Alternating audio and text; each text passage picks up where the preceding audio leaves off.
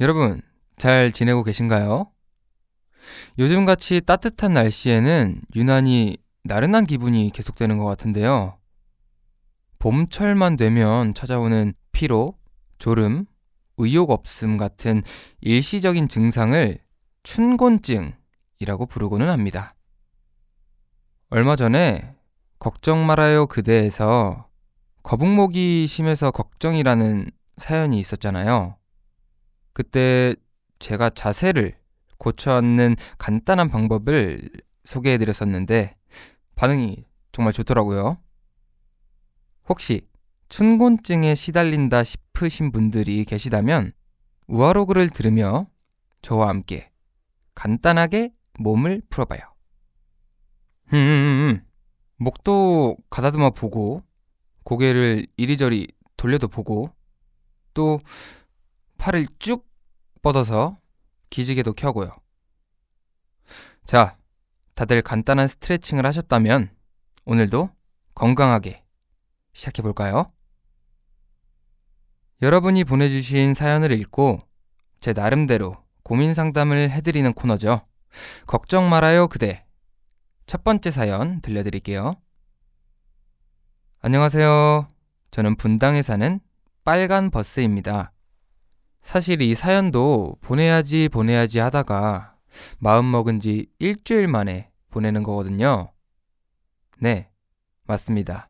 저는 미루기 박사, 미루기 천재입니다.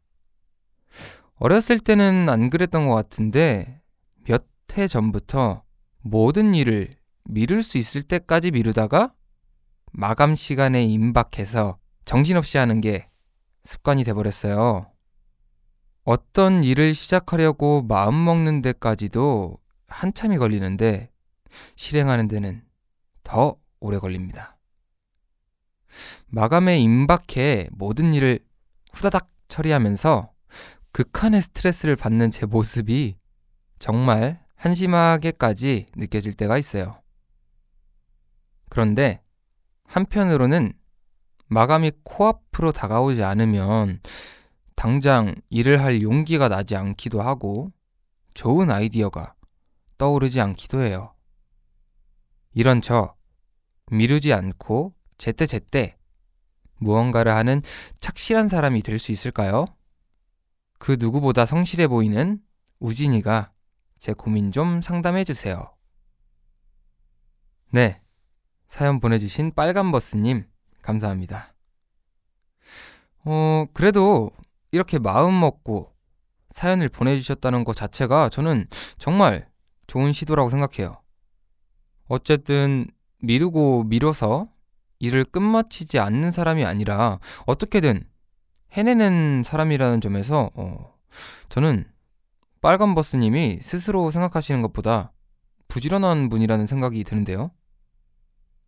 어디선가 들었는데 이 설거지의 마법을 추천해 보려고 해요. 왜 집안일을 할 때 진짜 끝까지 미루게 되는 일 중 하나가 이 설거지잖아요. 이 쌓여가는 그릇을 볼 때마다 이렇게 약간 외면하고 싶고 또 손에 물이 이렇게 튀는 것도 약간 좀 싫고 그렇잖아요. 그런데 이 신기한 건 눈을 딱 감고 일단 하자 하고 설거지를 하면 설거지를 시작으로 집안에 치워야 할 게 눈에 하나하나 들어온다고 하네요. 그러다가 갑자기 대청소까지 할 수 있다고 해요. 미루고 미뤄왔던 일 중에 아주 작은 한 가지라도 일단 시작하고 보면 어떻게든 끝까지 하게 된다고 하더라고요. 어, 저도 맞아요. 이 설거지의 마법이라는 게 정말 있는 것 같아요. 저도 설거지는 조금 미루는 편인데 아니면 아예 안 만들려고 하는 편인데 그래도 설거지 할 게 안 나올 수가 없잖아요, 사실. 그냥 그 설거지 한번 싹 하고 예.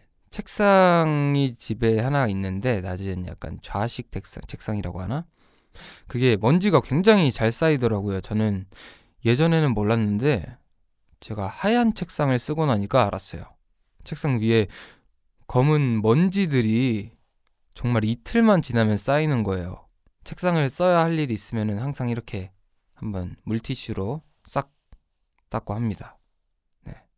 그러다가 이제 뭔가, 아, 뭔가 다른 것도 뭔가 보이고 하면은 이미 움직였으니까, 아, 저것도 해버려야지 하고, 또 하면 저것도 해버려야지 하고, 약간 저도 이렇게 되는 것 같아요. 이것이 바로 설거지의 마법. 네. 빨간 버스님도 오늘은 설거지를 시작으로 산뜻하게 이렇게 집안 정리를 하면서 마음을 비워보는 것도 좋을 것 같습니다. 뭐 또 예를 들어서 해야 할 일이 문서 작성이라면 이렇게 제게 사연 메일을 보내주셨듯이 일단 컴퓨터 앞에 앉아서 첫 문장을 이렇게 써보는 거예요. 원래 첫 단추 끼는 게 제일 어렵다고 하잖아요. 시작이 반이다 라는 말도 있고. 저는 아주 아주 가끔씩 연습하러 가는 게 이렇게 귀찮은 생각이 들 때, 예, 물론 항상 행복하지만, 진짜 가끔 이렇게 힘들면, 어, 진짜 조금 쉬고 싶다 이런 생각이 들 때가 있어요. 그럴 때 무슨 생각을 하냐면, 일단 일어나자. 일단은 가자. 가서 의자에 앉아 있자라는 생각을 하거든요. 뭐든 시작이 중요한 것 같습니다. 오늘 사연 보내주신 빨간버스님 항상 응원하겠습니다. 화이팅! 두 번째 사연은 굉장히 짧은 사연인데요. 첫 번째 사연과 조금 비슷한 사연인 것 같아서 제가 이렇게 골라봤습니다. 바로 들려드릴게요. 3호 세미님이 보내주신 글입니다. 안녕. 내 문제는 공부에 도무지 집중을 못한다는 거야. 예를 들어, 공부를 하다가도 아주 작은 팔이나 모기가 내 주위로 지나가면 공부하다 말고 그냥 팔이나 모기를 관찰하고 싶어진달까? 이런 상황이 정말 스스로 불만족스러워. 혹시 어떻게 하면 공부에 집중할 수 있을까? 조언을 부탁해. 허허. 집중. 부족한 집중력 때문에 고민인 분들이 참 많으실 것 같아요. 특히 공부할 때 집중하기 어려운 건 진짜 모두의 그 고민인 것 같거든요. 예. 사실 저도 춤이나 노래 연습을 할 때에는 집중이 잘 되는 편인데, 어, 어릴 적을 생각해 보면, 어, 공부할 때에는 집중이 정말 하기 어려웠던 것 같아요. 네. 책상에 앉으면 왜 이렇게 정말 다른 게 많이 신경 쓰이는지.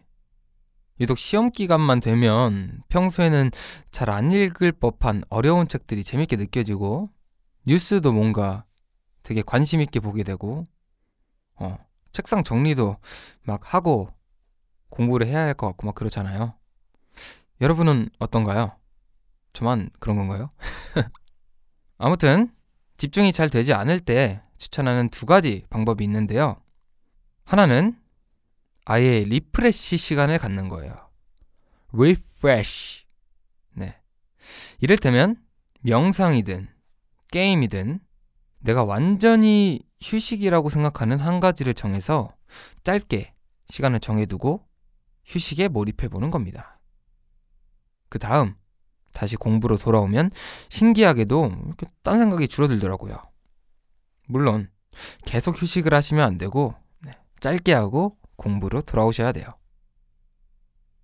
자, 또 다른 한 가지는 몰입하려는 부담감을 버리고 공부 과목을 20분 단위로 바꿔보는 거예요. 단기 집중력이 향상될수록 암기도 더 잘 되고 집중력이 높아진다고 해요. 어, 예를 들어서 20분은 수학 문제를 풀고 20분은 글쓰기 숙제를 하고 20분은 암기 과목을 공부하는 거죠. 여러분들도 한번 시도해 보세요. 앞서 얘기했던 것처럼 집중과 결심을 위해 가장 중요한 것은 부담감을 내려놓고 편하게 마음 먹기, 충분히 휴식하기라는 점 잊지 마시고요.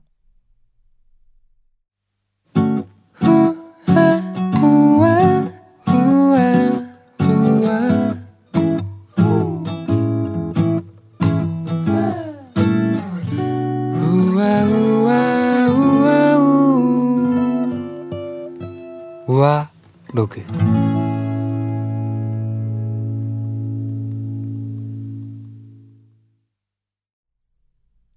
얼마 전 우아로그 걱정 말아요 그대 편에 달린 댓글을 읽어보고 있었는데요.